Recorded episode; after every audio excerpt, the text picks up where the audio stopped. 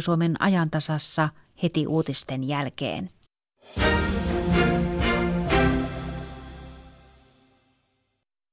Yle Radio Suomi, ajan tasa.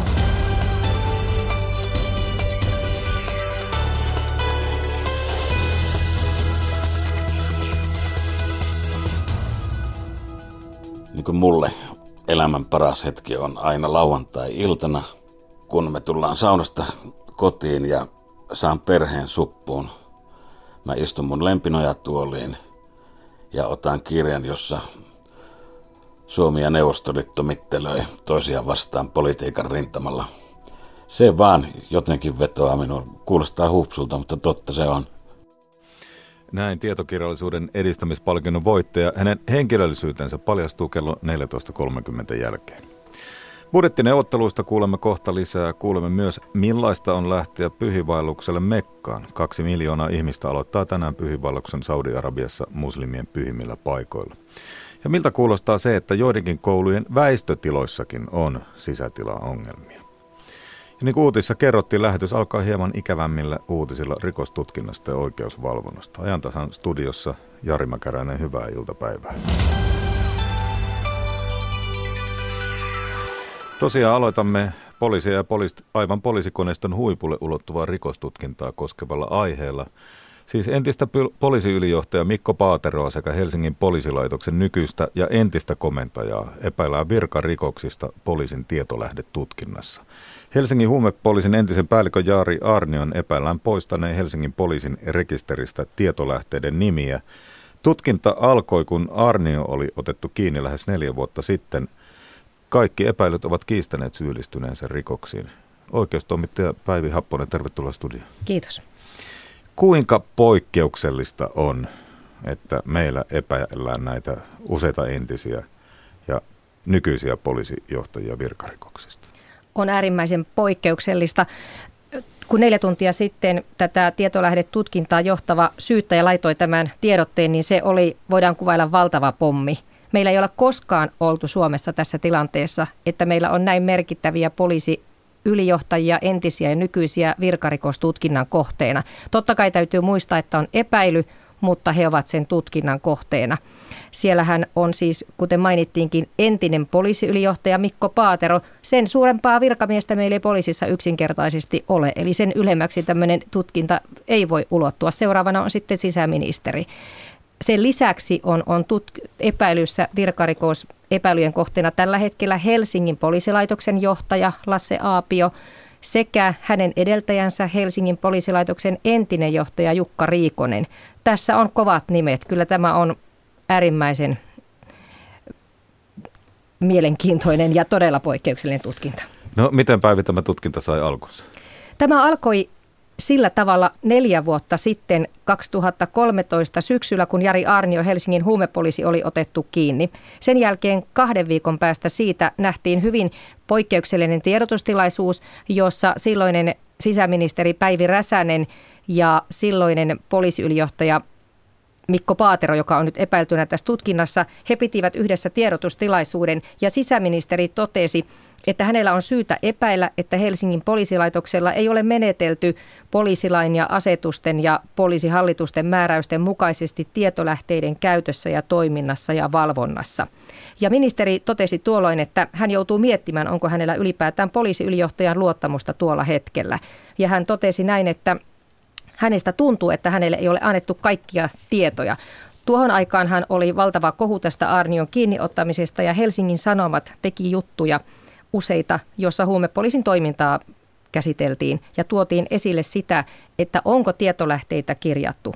Koska lain mukaanhan, kun poliisi käyttää tällaisia tietolähteitä, eli henkilöitä, jotka kertovat poliisille jotain tietoa jostakin vakavista rikostutkinnoista, heitä kutsutaan tietolähteeksi, ja nämä pitäisi kirjata rekisteriin. Eli pitäisi olla tiedossa, keneltä poliisi saa tietoa. Mutta poliisit ovat puolustautuneet sillä, että he eivät kirjaa näitä sen takia, koska he haluavat suojella näitä tietolähteitä. Jos nimittäin tämmöinen tietolähde paljastuisi, niin hän saattaa joutua hengenvaaraan. Tässä on pähkinänkuoressa kysymys, mutta lain mukaan ja asetusten mukaan ne pitäisi kuitenkin sinne kirjata. No moni miettii, että mistä tässä tutkinnassa oikein on kyse? No tässä on juuri näistä tietolähteistä kysymys ja siitä, että miten niitä on kirjattu. Ja nyt näiden rikosepäilyjen mukaan Helsingin poliisilaitoksella vuosina 2008 ja 2013 on laiminlyöty näiden kirjaaminen, näiden tietolähteiden kirjaaminen ja, ja myös valvonta. Eli sen takia nämä poliisipäälliköt ovat nyt epäiltyinä tässä, koska myös tutkinnan mukaan tämä valvonta on laiminlyöty. Tulee mieleen, että ovatko he siis tienneet, että on toimittu väärin. Siitä kai tässä on kysymys myös. Juuri siitä. Ja, ja kiinnostavaa on tässä se, että meidän toimittajamme Marjatta Rautio tapasi eilen Jari Arnion vankilassa liittyen tähän Arnion tuoreeseen kirjaan. Ja heille tuli silloin puhetta juuri näistä tietolähteistä. Me emme eilen vielä tienneet, että tämän päivän uutista. Mutta Arnio oli todennut tuolloin tuossa haastattelussa eilen, että se, miten Helsingin huumepoliisi on tietolähdetoimintaa hoitanut, niin se on kyllä ollut poliisihallinnon tiedossa koko ajan. Tämä on siis Arnion näkemys tähän asiaan. Että kyllä tässä on monta eri näkökulmaa, mistä tätä katsotaan. Ja äsken sitten keskustelin Helsingin poliisipäällikön Lasse Aapion kanssa. Hän sanoi, että hän kiistää nämä epäilyt ja hän vaan totesi, että kyse on siitä, että hänen olisi pitänyt aiemmin jotain valvonnan suhteen tehdä, mutta hän ei lähtenyt sitä sen enemmän ruotimaan. Mutta kaikki nämä todellakin kiistävät nämä, nämä epäilyt. Entinen poliisiylijohtaja Mikko Paatero on pysytellyt hiljaa. Hänelle ollaan jätetty yhte soittopyyntö ja haastattelupyyntö. Hän ei ole siihen vastannut, samoin kuin Helsingin entinen päällikkö Jukka Riikonenkaan eivät ole vielä kommentoineet näitä epäilyjä. No tässä kansalainen alkaa kyllä miettiä luottamusta poliisiin. Varmasti miettii. Onhan tämä hurja tilanne, että meillä on näin paljon näin korkeita poliisijohtoa nykyistä ja entistä epäiltynä. Ja sitä tietysti mietitään poliisilaitoksen sisälläkin. Haastattelin juuri äsken poliisiylijohtaja Seppo Kolehmaisen ja, ja hänkin sanoi, että, että tässä varmasti kansalaiset miettivät tätä luottamusta.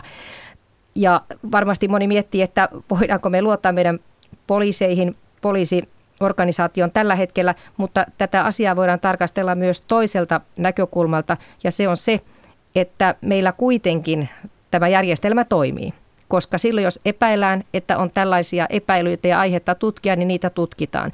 Ja poliisiylijohtaja Kolehmainenkin sanoi äskettäin, että on hyvin tärkeää, että tämä pohjamutia myöten nyt selvitetään tämä tilanne että saadaan varmuus tähän asiaan. Ja se on myös tietenkin kysymys näiden epäilyttyjen kohdalla. No tänään niin uutista kuultiin, oikeusministeri ilmoitti, että valtakunnan syyttäjä Matti Nissinen on pidätetty viran toimituksesta häneen kohdistuvan virkarikosepäilyn vuoksi. Mitä tästä kaikesta pitää ajatella? Vieläkö voimme luottaa poliisia syyttäjää? No kyllä täytyy sanoa, että kyllä tämä hiljaiseksi vetää tämä tilanne tänä päivänä kaikki meidät, jotka näitä uutisia tietenkin kuullaan. Mutta kuten sanoin äsken, niin pakkohan meidän on luottaa poliisiin siltä osin, että tämäkin tutkinta osoittaa sen, että, että tutkinnat kohdistuvat sitten vaikka kuinka korkealle valtakunnan huipulle. Ja sama on tässä syyttäjäpuolella myös. Nythän meillä on epäiltynä virkarikoksista myös meidän ylin syyttäjäviranomainen, eli todellakin valtakunnan syyttäjä Matti Nissinen. Eli täytyy ihan sanoa näin, että tällä hetkellä kyllä valtakunnan sekä poliisin ja syyttäjän johdossa, niin täytyy kohta niin kuin etsiä sitten henkilöitä, joita ei epäillä mistään rikoksesta tällä hetkellä ihan siellä ylimmässä kärjessä. Tietenkin nykyinen poliisiylijohtaja Seppo Kolehmainen, häntä ei epäillä ja hän ei ole millään tavalla osallinen tähän tutkintaan. Ja Nissistähän kai epäillään tämmöisestä koulutuksesta, jonka, miten se meni, järjesti yritys, jonka hallituksen puheenjohtaja Nissisen veli ja Nissinen oli sitten tilannut, eikö niin?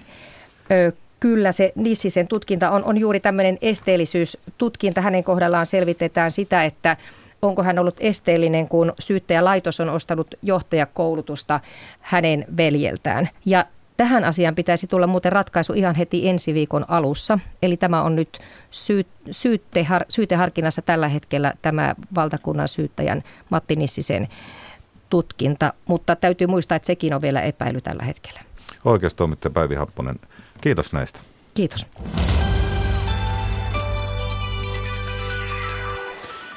Ja tosiaan ensi vuoden budjettineuvottelut ovat käynnissä kesärannassa. Pääministeri Juha Sipilä ja valtiovarainministeri Petteri Orpo korostivat tunti sitten juuri ennen neuvottelujen alkua budjettivalmistelujen sujuneen oikein hyvässä hengessä. Valmistautuminen on mennyt todella hyvin ja hyvässä hengessä ja tietenkin siihen vaikuttaa myöskin se, että, että nyt me kaikki nähdään se, että hallituksen, hallitusohjelman toimet vaikuttaa ja talouskäänteestä näyttää tulevan nyt, nyt, nyt niin kuin pidempi ilmiö kuin vielä tuossa keväällä, keväällä pelättiin. Ja, ja nyt meillä on niin kuin uuden tyyppisiä haasteita paitsi täällä, täällä turvallisuudessa, niin myöskin sitten siinä, että miten me saadaan kaikki mukaan tuohon kasvuun ja, ja esimerkiksi nuorisotyöttömyys tulee, tulee varmasti tämän päivän keskusteluissa esille ja, ja se, että, että miten me voidaan sitten niihin pullonkauloihin, mitä selvästi tuossa kasvussa osaajien saamissa, työvoiman saannissa ollut, niin, ollut, niin vastaamaan. Mutta kaiken kaikkiaan iso, isossa kuvassa ja hallituksen tavoitteiden näkökulmasta näyttää nyt ö, todella positiiviselta. Niin se, että meillä on vahva yhteinen tahto, että työllisyys, työllisyys, työllisyys on meidän listan kärjessä ja, ja sitä kautta tämän hyvän kasvun vahvistaminen ja turvaaminen, mikä nyt meillä tällä hetkellä on.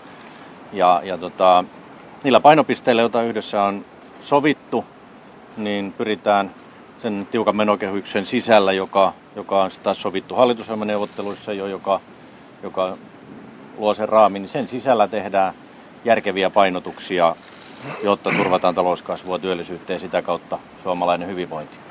Meidän tavoite on painaa nyt velkaantumista mahdollisimman alas tässä riihessä ensi vuonna. Ja tuolla kesärannassa on paikalla neuvotteluja seuraamassa politiikan toimittamme Pekka Kinnunen. Täällä ollaan. Vaikuttaa tällä hetkellä. Täällä kesärannassa on, hallitus on parhaillaan aloittamassa budjettiriiheä perinteisin menoin, eli siellä on valtiovarainministeriön ja Suomen Pankin edustajat kertomassa taloustilanteesta ja kuten tuossa edellä kuultiin pääministerin ja valtiovarainministerin kertomana, niin talousnäkymät ovat nyt ensimmäisen kerran lähes kymmeneen vuoteen myönteiset.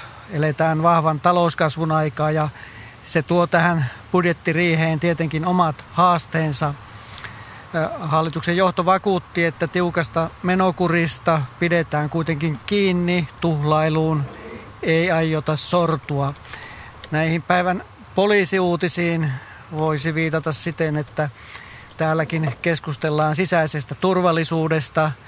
Eilen sisäisen turvallisuuden ministerityöryhmä käsitteli näiden Turun väkivaltaisten tapahtumien valossa poliisin mahdollisia lisäresursseja Tuolla kevään kehysriihessähän poliisille ja suojelupoliisille myönnettiin jo lähes 40 miljoonaa euroa lisää rahaa ensi vuodelle ja nyt tässä budjettiriihessä päätetään sitten, että pitäisikö näiden Turun tapahtumien johdosta tehdä vielä jotain lisätoimia. Poliisirahojen lisäksi esillä on ollut se, että hallinto-oikeuksille pitäisi saada lisää resursseja näiden turvapaikkapäätöksiä koskevien valitusten käsittelyyn ja lisäksi on keskusteltu siitä, että pitäisikö näitä kielteisen turvapaikkapäätöksen saaneita koota jonkinlaisiin palautuskeskuksiin ja varmasti tämäkin asia on täällä kahden päivän aikana esillä. Hallitus päättää viimeistään huomenna ensi vuoden veroista. Siitä hallituspuolueiden välillä on ollut hieman nokittelua tässä kesän aikana – Kokoomus on perinteisesti kannattanut kevyempää verotusta ja hallituskumppanit sitten yrittävät pitää kokoomuksen verokevennyksiä kurissa. Tässä on ollut paljon keskustelua siitä, että kun ensi vuonna palkansaajien eh, maksut tämän kilpailukykysopimuksen myötä nousevat, niin pitäisi korvata tätä ostovoiman menetystä sitten veronkevennyksillä. On puhuttu noin 200 miljoonan euron verokevennyksistä yhteensä. Sitten työllisyys on tietysti tämän talouskasvun jatkumisen kannalta avainasemassa. Hallitus on vielä kaukana tuosta hallitusohjelman 72 prosentin työllisyysastetavoitteesta ja pääministeri Juha Sipilä tuossa tiedotustilaisuudessa kertoi, että erityisesti nuorisotyöttömyyteen etsitään uusia keinoja. Valmista täällä kesärannassa pitäisi tulla huomenna ja silloin sitten kerrotaan näistä budjettiesityksen yksityiskohdista. Siirrän takaisin Pasilaan. Kiitoksia Pekka Kinnunen ja hän on siellä seuraamassa uutista kuullaan, jos siellä tänään jotakin uusia tietoja tulee. Yle Uutiset kertoi maanantaina, että Keniassa alkoi muovikassikielto. Jokainen, joka myy, valmistaa tai vain kantaa kädessään muovikassia, voi saada parhaimmillaan yli 30 000 euro sakon tai jopa neljä vuotta vankeutta. Ympäristöjärjestöt pitävät tätä kieltoa hyvänä, mutta teollisuuden mukaan kielto uhkaa viedä työpaikan kymmeneltä tuhansilta ihmisiltä. Alku viikko sitten näyttää, kuinka tosissaan kuluttajat ottavat tämän muovikassikielon. Meillä on nyt puhelimessa Suomen Kenian suurlähettiläs Tarja Fernandes. Hyvää iltapäivää. Hyvää iltapäivää. Et taida olla nyt asemapaikassa, vaan Afrikka Team Finland yritysseminaarissa Jyväskylässä. Mutta mennään tähän asiaan. Miksi Kenia toimeenpani näin tiukan kiellon? No Keniassa äh, kulutetaan kuukausittain noin 24 miljoonaa muovipussia ja, ja tota, toisin kuin Suomessa, niin Keniassa ei ole käytössä tällaista toimivaa jätteiden keräysjärjestelmää ja mehän vielä tehdään energiakin siitä. Eli nämä äh, muovipussit päätyy luontoon, veteen ja, ja tota, niitä löytyy jatkuvasti muun muassa eläinten vatsalaukuista ja aiheuttaa myös karjakuolemia, eli merkittävä ympäristö ympäristöhaitta näistä tulee Kenian yhteiskunnalle. No tuota, millä ne korvataan, mitä itse olen käynyt Afrikassa, niin aika monessa paikassa siellä on semmoinen puolen litran muovipusseissa myytävä puhdas vesi, halvi ja paras keino saada vettä, vaikkapa torilla tai muualla, missä liikutaan oman kylän ulkopuolella. Logistiikkaa aika paljon viritetty niiden varaa ja tuskin siellä mitään kierrätettyviä pulloja ainakaan saadaan aikaan. Onko jotain korvattavaa?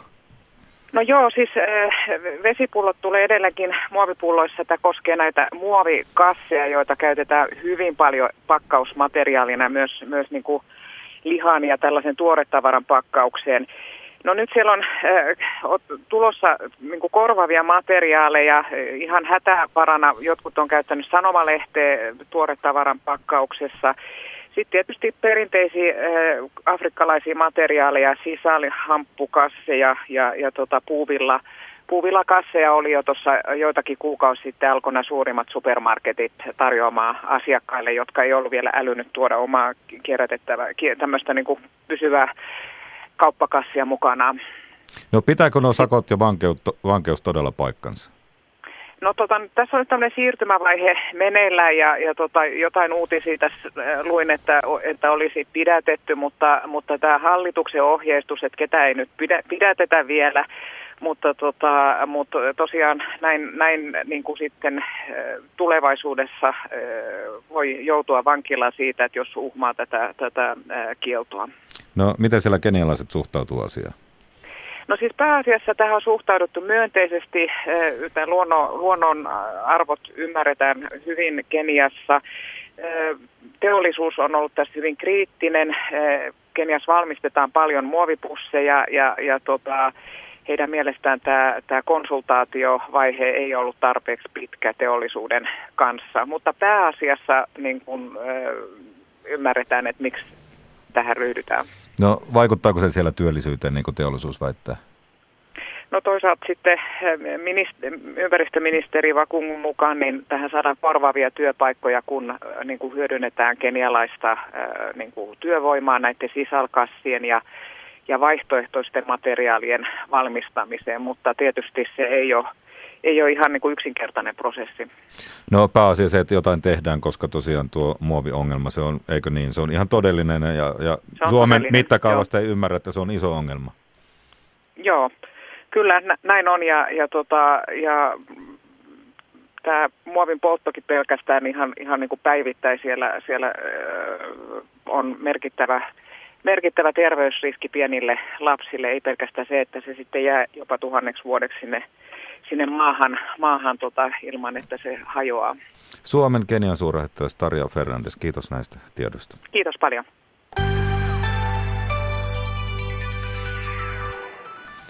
Keniasta Mekkaan kaksi miljoonaa ihmistä aloittaa tänään pyhiinvaelluksen Saudi-Arabiassa muslimien pyhimmillä paikoilla. Muslimin velvollisuushan on tehdä pyhiinvaellus Mekkaan kerran elämässä, jos vain varat ja kunto sen sallivat. Ja jos tämän pyhiinvaelluksen tekee oikein, on yhtä synnitön kuin vasta syntynyt. Ja sen merkityksestä kertovat seuraavassa pyhiinvaelluksella Mekassa kaksi kertaa ollut Burhan Hamdon ja islamin tutkija Maria Pakkala Helsingin yliopistosta. Islamin tutkija Maria Pakkala, täytyykö jokaisen muslimin käydä Mekassa tekemässä pyhiinvaellus, jotta on kunnon muslimiuskovainen? Kyllä, tavallaan, mutta se on siis pyhiinvaellus on islamin viides peruspilari, mutta siinä on edellytyksiä.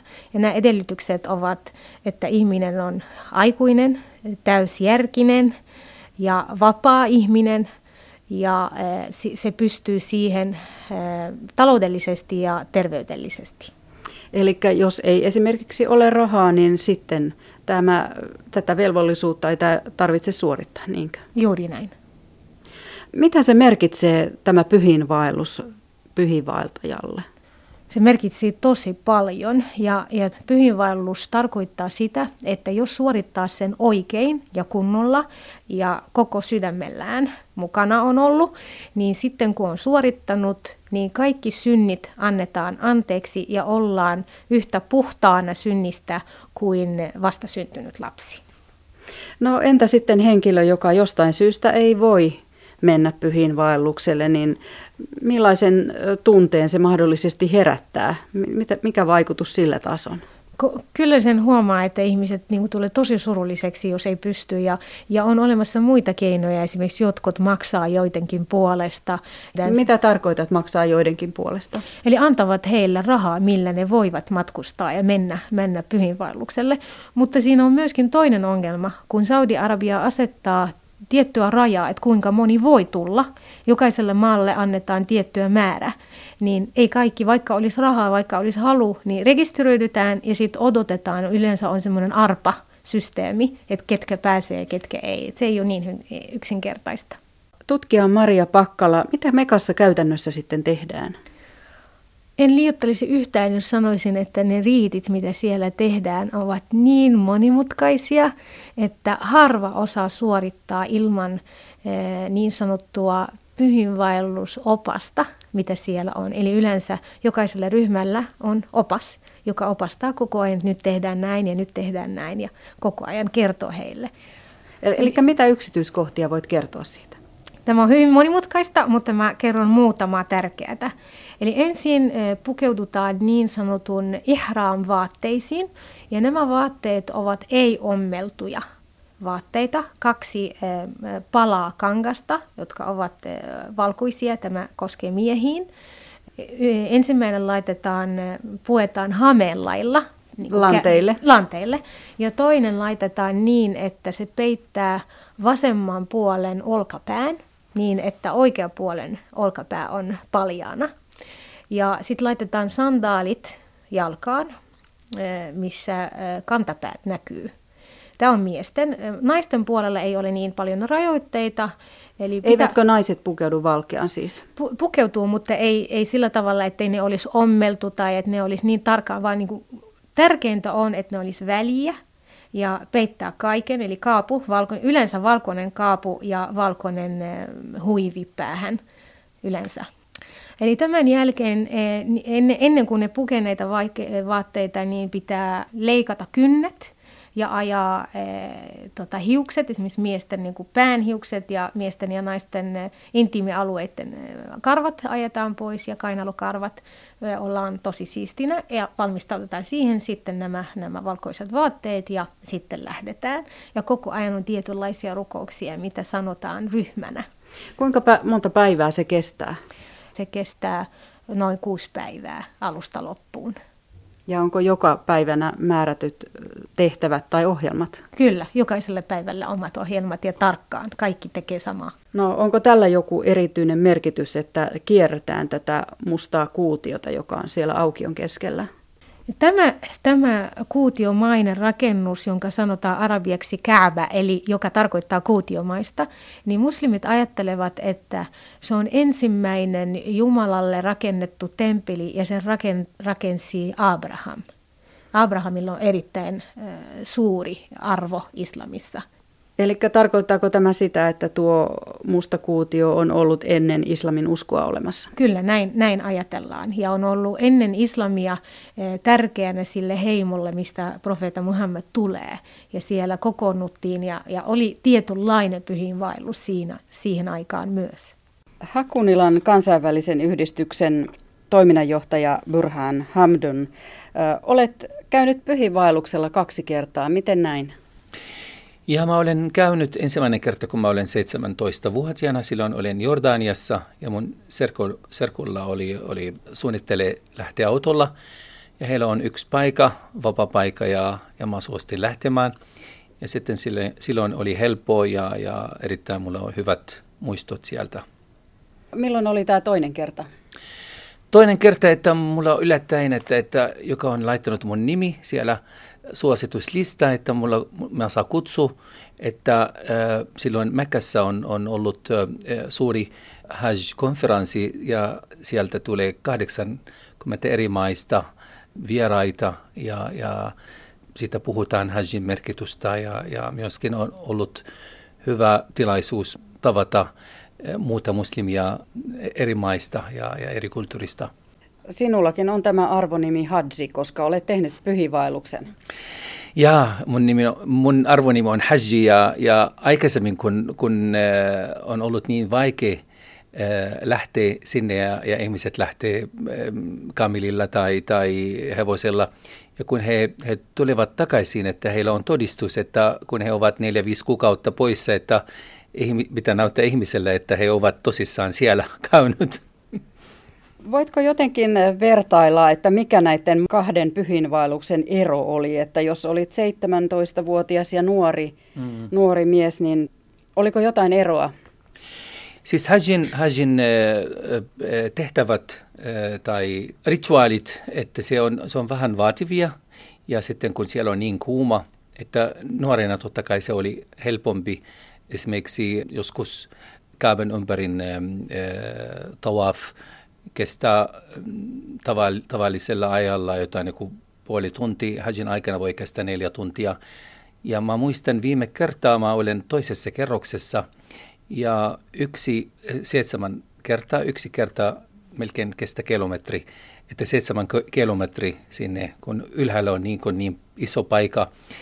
Mutta siis se E, ensimmäinen kerta oli, oli paljon helpompi, mutta oli myöskin siinä tavalla mä muistan, että esimerkiksi siitä kun me, meillä oli Musdelifassa, mulla oli laatikko, laatikon päällä olen, olen nukkunut illalla. Toisen kerran meillä oli hyvät, hyvät äh, teltat, missä on myöskin ilmastointi.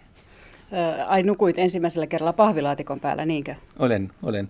Ja en ole ainoa, että siellä on, on satoja tuhannisia ihmisiä, koska siellä pitää jäädä jotain sen jälkeen, kun aurinko laskee, pitää jäädä vähän lyhyt aika. Ja se on pakko monet, että nukkuu siellä ojoksi ennen kuin ne lähtee Arafatin. No entä silloin, kun menit nuorena miehenä nuorukaisena sinne, niin mistä tiesit, mitä siellä tehdään? Että kuljettiinko siellä ryhmissä, että oliko teillä jotain avustajia? Ja että mun serkun kanssa on, on myöskin se, että oli setä, on, hän on hyvin oskovainen ja hän on ollut niin tarkka, että, että hän kertoo ennen kun me tehtiin jokaisen rituaali, että miten täällä tehdään, mitä pitää sanoa ja, ja, ja meillä oli ihan, ihan hyvä opas. Mitä tämä merkitsee sinulle uskontaa kannalta tai henkisesti, että, että olet käynyt siellä Mekassa? on, on erittäin, erittäin hyvä merkitystä, että, että se aina sanotaan, kun sä olet Arafatissa, se on, se on muistuttaa, että kun, kun tulee ää, ää, tuomiopäivä, että ihmiset ovat ihan samassa paikassa, odotellaan tuomio. Ja sitten, että siinä Arafatissa, mitä me uskotaan, että Jumala sanoi, että hänen enkelille, että katsokaa nyt kaikki tullut mun takia tänne, ja että todistakaa, että mä olen armahtunut heidät kaikki. Että siis tämä on hyvä, hyvä tunne, että sä, sä olet käynyt siellä ja sitten, että olet, olet myöskin maistanut tätä. Ja tämä on vaikea ihan selittää, että minkälainen, minkälainen tunne on siellä. Ja, ja että se vaikka kuvitella, että mä, mä olen erittäin iloinen ja, ja että, että mä olen mennyt sinne ja että mä, mulla oli mahdollisuus myöskin suorittaa koska on monella ei ollut ei ole mahdollisuus lähteä, koska Suomesta nyt tänä päivänä maksaa melkein neljä tonni, että, että, että kaksi-kolme viikkoa matkaa ja, ja kaikkia, kun nyt, nyt on viime aikoina on tullut jotain niin lisää, lisää äh, maksut, maksuja ja että, että on, on vaikea ja vaikea on tullut ja kuten sanottiin aikaisemmin, että on että, että monet maat esimerkiksi vaikka heillä on rahaa ja halua lähteä, mutta heillä ei, he ei voi lähteä. Kiitoksia haastattelusta Haji Burhan Hamdun. Kiitos. Toimittajana oli Kaija Kelman. Syysmuuton ensimmäiset tahdit on lyöty jo aikoja sitten. Kahlajalintujen paluumuutto käynnistyi samoihin aikoihin, kun viimeiset kevätmuuttajat saapuivat. Kerttuja, kerttusia, sieppoja ja uunilintuja on matkanut etelään jo kuukauden päivät. Käet, metsäkirvestä ja keltavästäräkit ovat matkalla nyt, ja varpushaukkamuuttokin alkaa kiihtyä. Miksi ja minne linnut muuttavat? Kysy lintujen syysmuutosta tai kerro hurjimmat muuttolintuihin liittyvät tarinasi.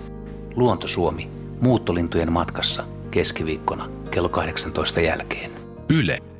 Radio Suomi. Sinne joutuu vielä vähän odottamaan. Kello tulee 14.34. Kuuntelet ajan tasaa. Ennen kuin paljastamme, kuka saa Suomen tietokirjallisuuden ryn tietokirjallisuuden edistämispalkinnon, niin Helena Päivinen kertoo, mitä Yle nettisivulla on tarjolla. Rästivuokrista koituneet maksu, maksuhäiriöt ovat yleistyneet reippaasti. Jo lähes 50 000 suomalaisilla on merkintä. Maksamattomista vuokrista seuranneet maksuhäiriömerkinnät ovat kolmessa vuodessa kasvaneet yli puolella. Suomen asiakastiedon mukaan pääkaupunkiseudulla muutos vuokrahäiriöissä on ollut pientä, mutta esimerkiksi Etelä-Pohjanmaan Kauhavalla vuokrasta tulleiden maksuhäiriöiden määrä on noussut yli 10 prosenttia verrattuna edellisvuoteen, eli alueelliset erot ovat isoja. Kaikkiaan maksuhäiriömerkintöjen määrä on kasvanut Suomessa vauhdikkaasti. Asiakastiedon mukaan tammi-kesäkuussa rekisteröitiin reilut 940 000 maksuhäiriömerkintää, mikä on yli 100 000 enemmän kuin viime vuonna samaan aikaan. Sitten tähän Finlaysonin kampanjaan, joka sai paljon huomiota. Tasa-arvovaltuutettu kehottaa Finlaysonia muuttamaan kampanjaansa. Yhtiön mukaan kuka tahansa voi saada alennuksen. Tasa-arvovaltuutettu vaatii muutoksia tekstiiliyritys Finlaysonien tasa-arvokampanjan markkinointiin. Yhtiö siis kertoi viime viikolla aloittamansa syyskuun alussa kampanjan, jossa naiset maksavat euron ostoksista 83 senttiä. Eli naiset saisivat ostaa edullisemmin kuin miehet. Tasa-arvovaltuutettu kertoo, että Finlayson on antanut tarkennuksen, jonka mukaan kuka tahansa sukupuolen katsomatta voi saada alennuksen. Ja nyt tasa-arvovaltuutettu kehottaa Finlaysonia täsmentämään markkinointia niin, että tämä käy selväksi. Ja vielä ilmatila loukkausepäily. Kanadalaisen helikopterin epäillään loukanneen Suomen ilmatilaa maanantaina hieman ennen neljää iltapäivällä, näin kertoo puolustusministeriö. Kopterin epäillään käyneen Suomen alueella Saaristomerellä Uuttöön eteläpuolella ja Länsi-Suomen merivartiosto tutkii tapahtunutta. Kiitos näistä Elina.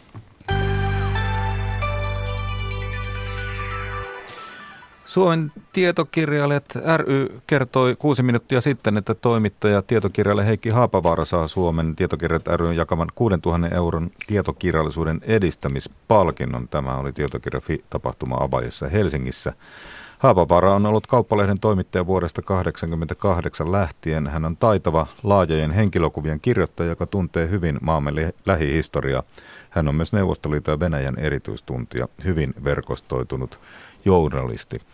Hän pitää tietokirjallisuuden puolta ja huolehtii tietokirjallisuuden asemasta lukuisissa eri kanavissa. Esimerkiksi kauppalehden kolumneissa ja muissa teksteissään hän pitää esillä tietokirjallisuuden ja tietokirjailijoiden asemaa rakentavalla tavalla.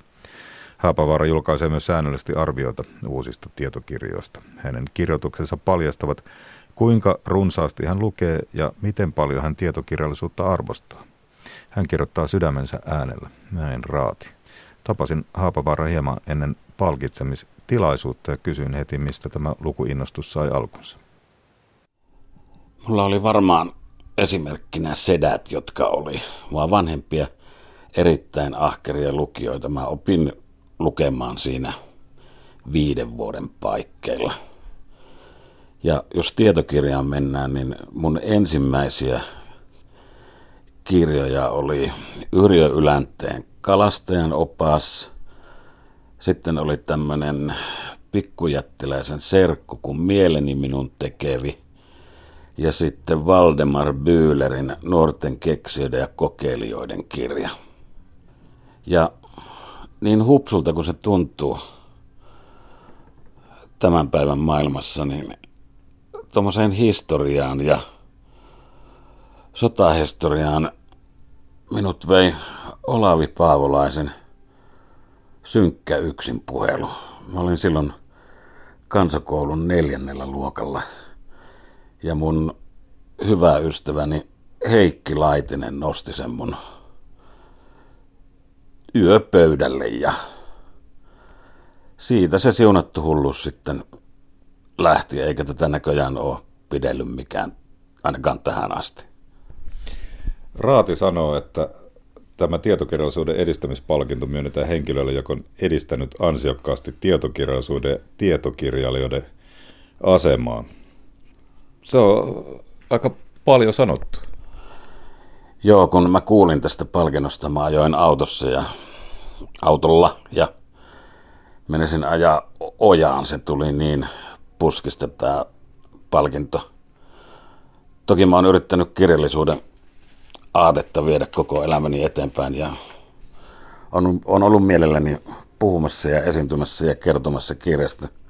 Mutta silti kun toimittajana on tottunut juoksemaan satasia ja kaksatasia, niin sitten yhtäkkiä tärähtää eräänlainen maratonjuoksupalkinto, niin kyllä se vielä, vieläkin hämmentää, vaikka mä oon tiennyt tämän jo monta päivää. Sä oot pitänyt tietokirjallisuuden puolta, huolehtinut sen asemasta lukuisissa eri kanavissa ja nimenomaan näissä sun kauppalehden kolumneissa ja muissa teksteissä. Mo- tosi monenlainen tietokirjallisuus tulee esille, mutta kai siellä on muutama aihe, jotka taitaa olla sun sydäntä lähellä. No kyllä mä niin varmaan kaikkein ankarin kuluttaja on Suomen historialle, Suomen poliittiselle historialle ja kaikelle Neuvostoliitto Venäjää käsittelevälle kirjallisuudelle. Mä sanoin ensimmäisessä tietokirjatapahtumassa kauan kauan sitten, että niin kuin mulle elämän paras hetki on aina lauantai-iltana, kun me tullaan saunasta kotiin ja saan perheen suppuun. Mä istun mun lempinojatuoliin ja otan kirjan, jossa Suomi ja Neuvostoliitto mittelöi toisiaan vastaan politiikan rintamalla. Se vaan jotenkin vetoaa minun. Kuulostaa hupsulta, mutta totta se on. Sinut tunnetaan nimenomaan Neuvostoliitto ja Venäjä asiantuntijana. Mikä saa aikanaan Neuvostoliitosta Venäjästä kiinnostumaan? No asiantuntijuus on nyt kyllä liikaa, mutta paljon mä oon siellä matkustanut ja paljon on harjoitellut sitä kulttuuria. Taustalla on niin yksinkertainen asia, että mä olin 80-luvun alussa toimittajana Kainuun Sanomissa ja siinä naapurissa Venäjän puolella rakennettiin tuota Kostamuksen kaupunkia. Se vastasi silloin parhaina vuosina yksin se kostamustoimitus 10 prosenttia Suomen ulkomaan kaupasta. Ja se oli meidän kainuulaisten pöydällä. Mä olin siitä tavattoman innostunut. Ja siitä mä aloitin sitten noin itäiset matkat, jotka on kyllä nyt mieneet, mutta sitten tuosta Itämereltä Tyynelle merelle ja Jäämereltä Mustalle merelle ja Kaspian merelle. Se maa ristiriitaisuuksineen ja historioinen kiehtoamaan tavattomasti. Väitetään, että aikanaan meillä ei juurikaan ollut oikeaa tietoa Neuvostoliitosta. Onko nyt Venäjän aikana asiat paremmin? Paljon on edelleen mututietoa ja paljon on semmoista, mikä on arvauksien varassa. Varsinkin tämän nyky-Venäjän politiikasta ja sen syistä ja, ja arvattavaksi jää, mihin se johtaa, mutta ei se nyt poista sitä innostusta. Päinvastoin se lisää sen asian kiinnostavuutta ja vetovoimaa. Pitäisikö meillä saada enemmän nimenomaan tietokirjallisuutta Venäjän asioista? Nyt tuntuu siltä, että se jää tuommoisen aika nopean tiedonvälityksen ja netin varaan. Meillä on aika hyviä tietokirjailijoita ja aika hyviä Venäjän tutkijoita että mä nyt tekisin vääryyden heitä kohtaan, jos mä sanoisin, että taso on heikko. Mun mielestä taso on yllättävänkin hyvä. Just jäi mieleen tänä vuonna Sutelan Pekka ja kumppani, jonka nimen mä oon unohtanut, pystyi kirjoittamaan kirjan idänkaupan historiasta. Mä kuvittelin, että se osa jää tallentamatta. Se on melko kiva kirja ja se tallentaminen on kyllä jäänyt kokonaan meidän suomalaisten varaan. Venäjän puolelta ei taida enää löytyä muistajia, eikä taida löytyä papereita, eikä kokonais- kokonaisnäkemystäkään. Mun mielestä meidän Venäjän kirjallisuus on aika hyvää. No, jos ajatellaan omia tietokirjoja, joita on legio, mutta sieltä nousee ehdottomasti luoteisväylä ja koillisväylä esille. Lukijana hämmästelee ensimmäiseksi sitä, että miten tuollaiselle matkoille oikein pääsee.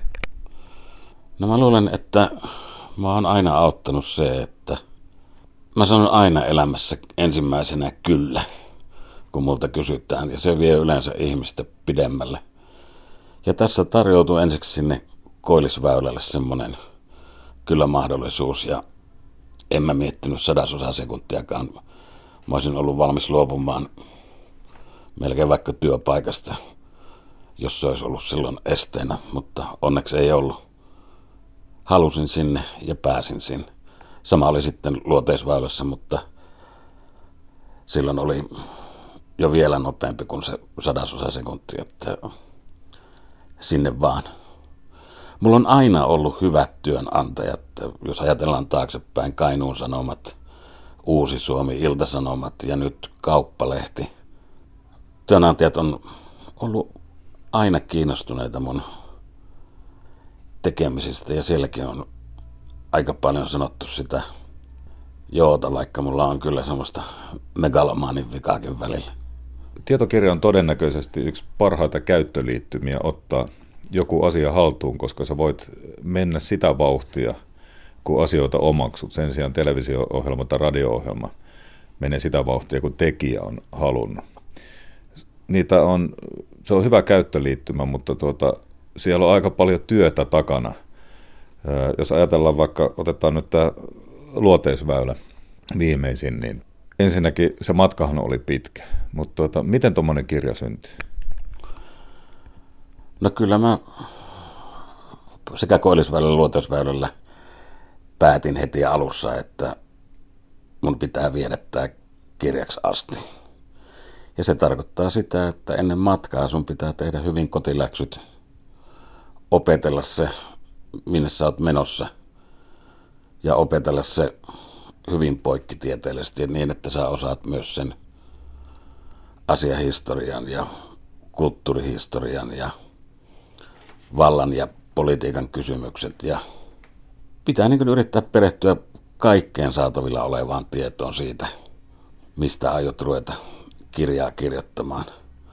Sitten se vaatii myös niin ahkeraa työtä siellä laivalla, että me tehtiin Jarmo Vehkakosken kanssa, mun valokuvajani kanssa sekä luoteisväylällä että koillisväylällä niin, että me oikeasti avattiin meidän konttori, maailman pohjoisin lehtikonttori, aamulla yhdeksältä ja me panttiin illalla se kiinni 11 maissa.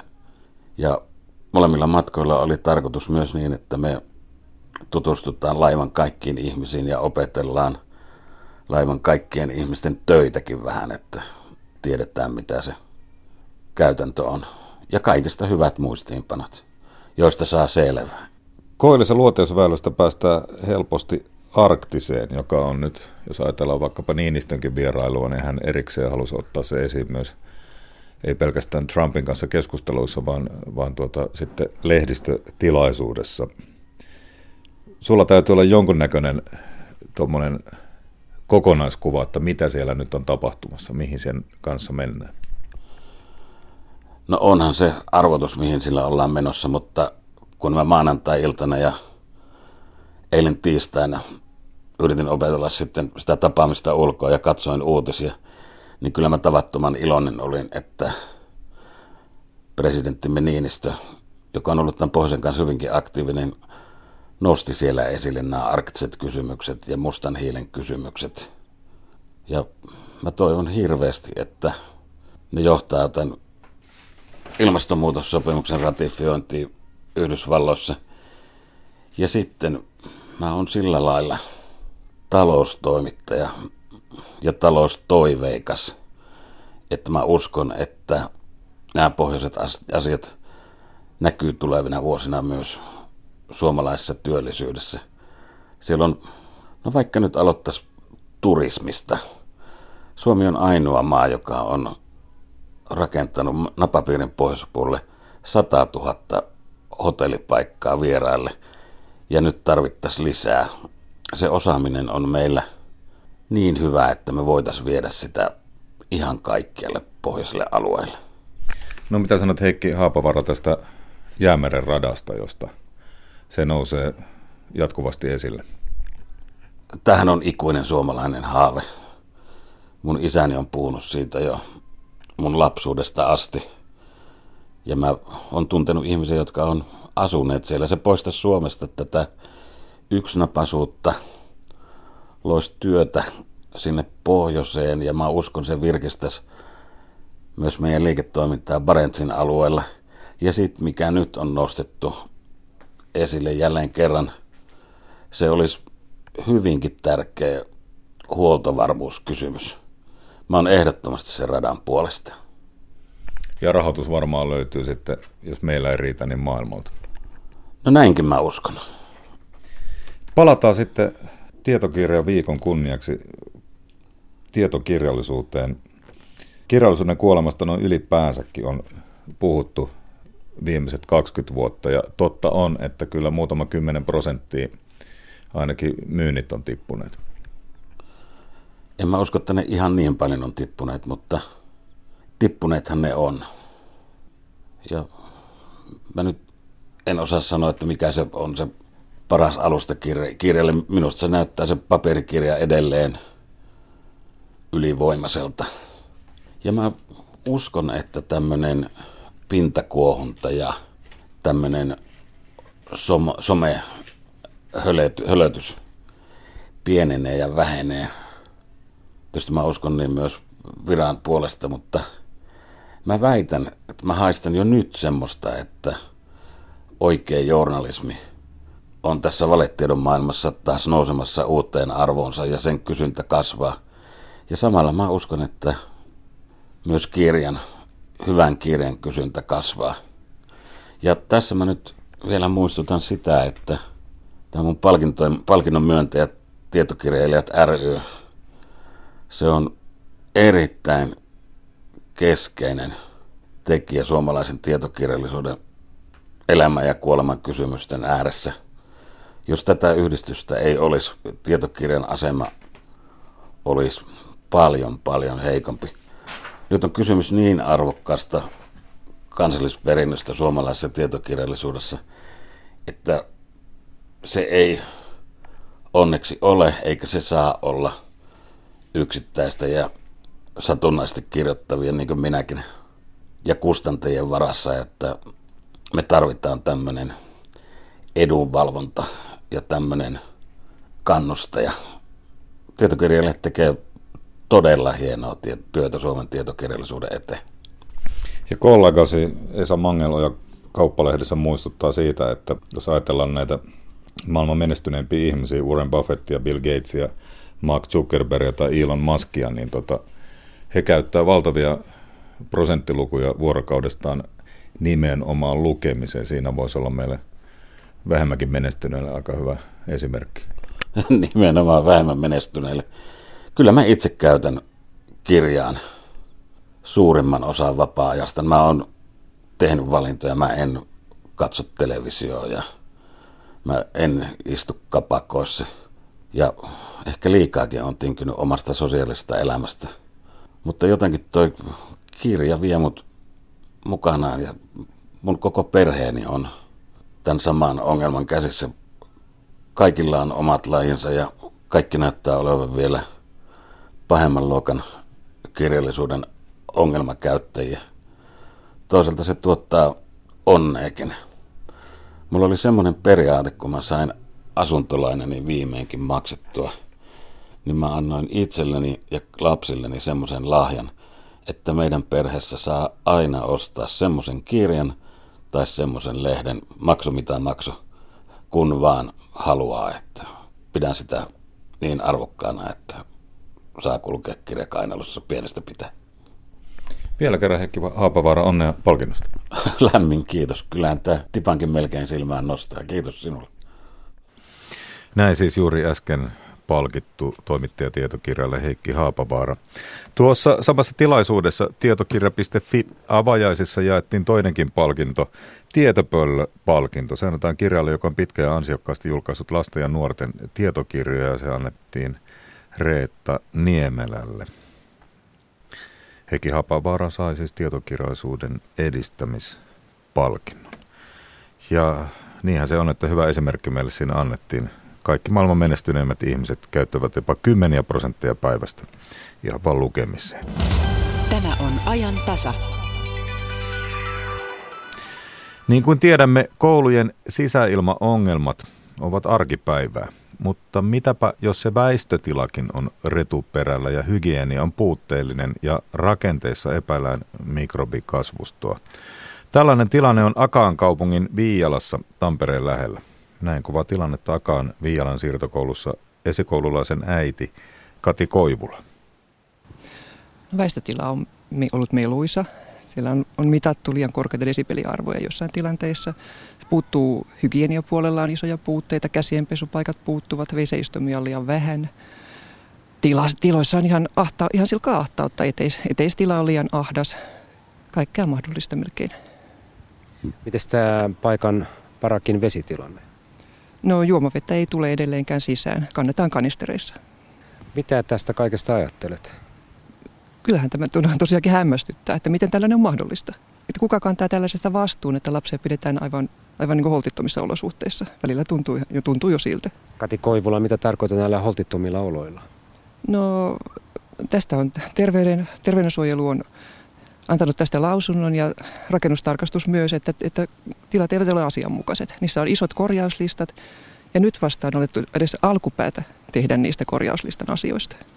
Mitä ajattelet tämän parakin turvallisuudesta? No kyllähän se mietityttää, koska parakissa on myös löydetty mikrobivaurioita ja niitä ei ole edelleenkään tutkittu. Tehty rakennetutkimuksia, jotka myös ovat liikorjauslistalla. Mitä näistä mikrobivaurioista ajattelet voima seurata? sisäilmasairauksia esimerkiksi lopulta, jos, jos ne ovat pahoja.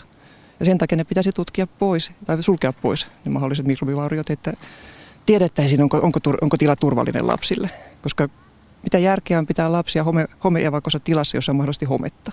Minkälaisia kommentteja olet muilta vanhemmilta kuullut? Ihmiset ovat kohtuullisen, alkavat olla aika vihaisia tähän tilanteeseen jo, että, että miten, miten se kehdataan tehdä tällaista. Että kaikkein pienimmät lapset laitetaan vielä aivan, aivan hulluun tilaan ja tilanteeseen, jossa, jossa on jopa se mahdollinen terveyden riski olemassa. No mikä sinua eniten tässä asiassa harmittaa?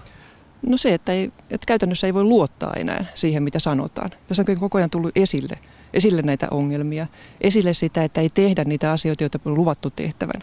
Näkin parakit ovat olleet toukokuusta asti ja toukokuussa on tehty vikalista. Kesän aikana ei tapahtunut yhtään mitään asian eteen. No nyt kuitenkin on tarkoitus tehdä näitä korjauksia. Mitä tietoa sinulla niistä on? No perjantaina tuli tiedote rehtorilta ja sivistysjohtajalta, että, että osa näistä pienemmistä korjauksista tehdään nyt viikonloppuna lisätty akustolevyjä. Mahdollisesti sekään ei riitä siihen metelin poistamiseen, koska nämä on metallirunkoisia parakkeja. Ja on tulossa näitä siirrettäviä WC-tiloja lisää, mutta niissäkin on ongelma se, että edelleenkään ei tule käsienpesupisteitä lisää, mikä tarkoittaa, että hygieniaolosuhteet eivät edelleenkään parane. Ja käytännössä ainoa, ainoa vesi tulee, tulee tällä hetkellä parakkeihin vessatiloihin. Sivistysjohtaja Tero Kuusisto Akaasta, mitä tälle asialle nyt ollaan tekemässä? Tapasimme viime perjantaina kaupungin edustajien kanssa, eli tekninen toimi, meidän sivistystoimi ja sitten myös alasekon edustajat. Ja sovimme sitten pikaisesti hoidettavista ja tämän viikon aikana hoidettavista asioista ja sitten myös viimeistään syyslomalla tehtävistä korjaustoimista ja mahdollisista laajennuksista myös sinne siirtotiloihin. Ja, ja keskeisiä semmoisia nopeita hoidettavia asioita on tietysti WC-tilojen lisääminen pihaan nyt sitten siirtorakennuksella. Sitten on ilmalämpöpumppujen hankinta, mistä sovittiin myöskin. Ja sitten on tietysti tämä vesi- ja desinfiointiasiat, jotka tuli tässä mukana. Ja sitten ne mahdolliset, mitä on vielä repsottavia listoja ja muuta, niin niiden, niiden korjaaminen. Ja tänä viikonloppuna tiedän, että siellä oli vielä asentajankin laittamassa paikalleen näitä puuttuvia akustiikkalevyjä, eli ne on hoidettu jo viikonloppuna. No milloin tämä väistötila saadaan sellaisen kuntoon kuin sen pitäisi olla? Sanoisin, että näiden muutaman viikon aikana on jo valtaosa asioista hoidettu kuntoon ja sitten käsittelemme myös täällä sitä asiaa, että saisimme tämmöisen lisämoduulin, jossa on sitten WC-tiloja ja aulatilaa lisää ja eteistilaa ja säilytystilaa, niin se on sitten oma asiansa. Mutta tota, tällä, tällä tietoa, mitä perjantaina sovimme, niin tässä muutama viikon sisään on melkein kaikki se kunnossa, mitä on tiedossa. Ja sitten se kuntotutkimus, mistä, mistä kysyitkin, niin se hoidetaan kanssa sitten pikaisesti. Näin lupasi Akaan sivistysjohtaja Tero Kuusista. Toimittaja edellä oli Matti Wikman. Akaan valtuuston on tänään päätettävä, hankitaanko kuntaan lisää väistötiloja. Tämän lisätilojen tarve koskee satoja oppilaita. Ja Akaan Viiala ei ole ainoa tapaus, myös päijät Kärkölässä Vuokkoharjun koulun väistötiloissa on sisäinga, sisäilmaongelmia ja parakesta pitäisi siirtyä muualle. Enkä ihmeenä pitäisi, jos muualtakin Suomesta alkaa tällaista kuulua.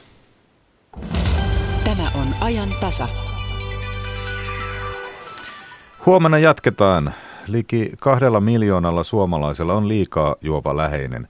Kosteusvaurioita, kasvukertomuksia pullon juurelta kirja kertoo, miltä lapsesta tuntui elää alkoholiongelmaisessa perheessä.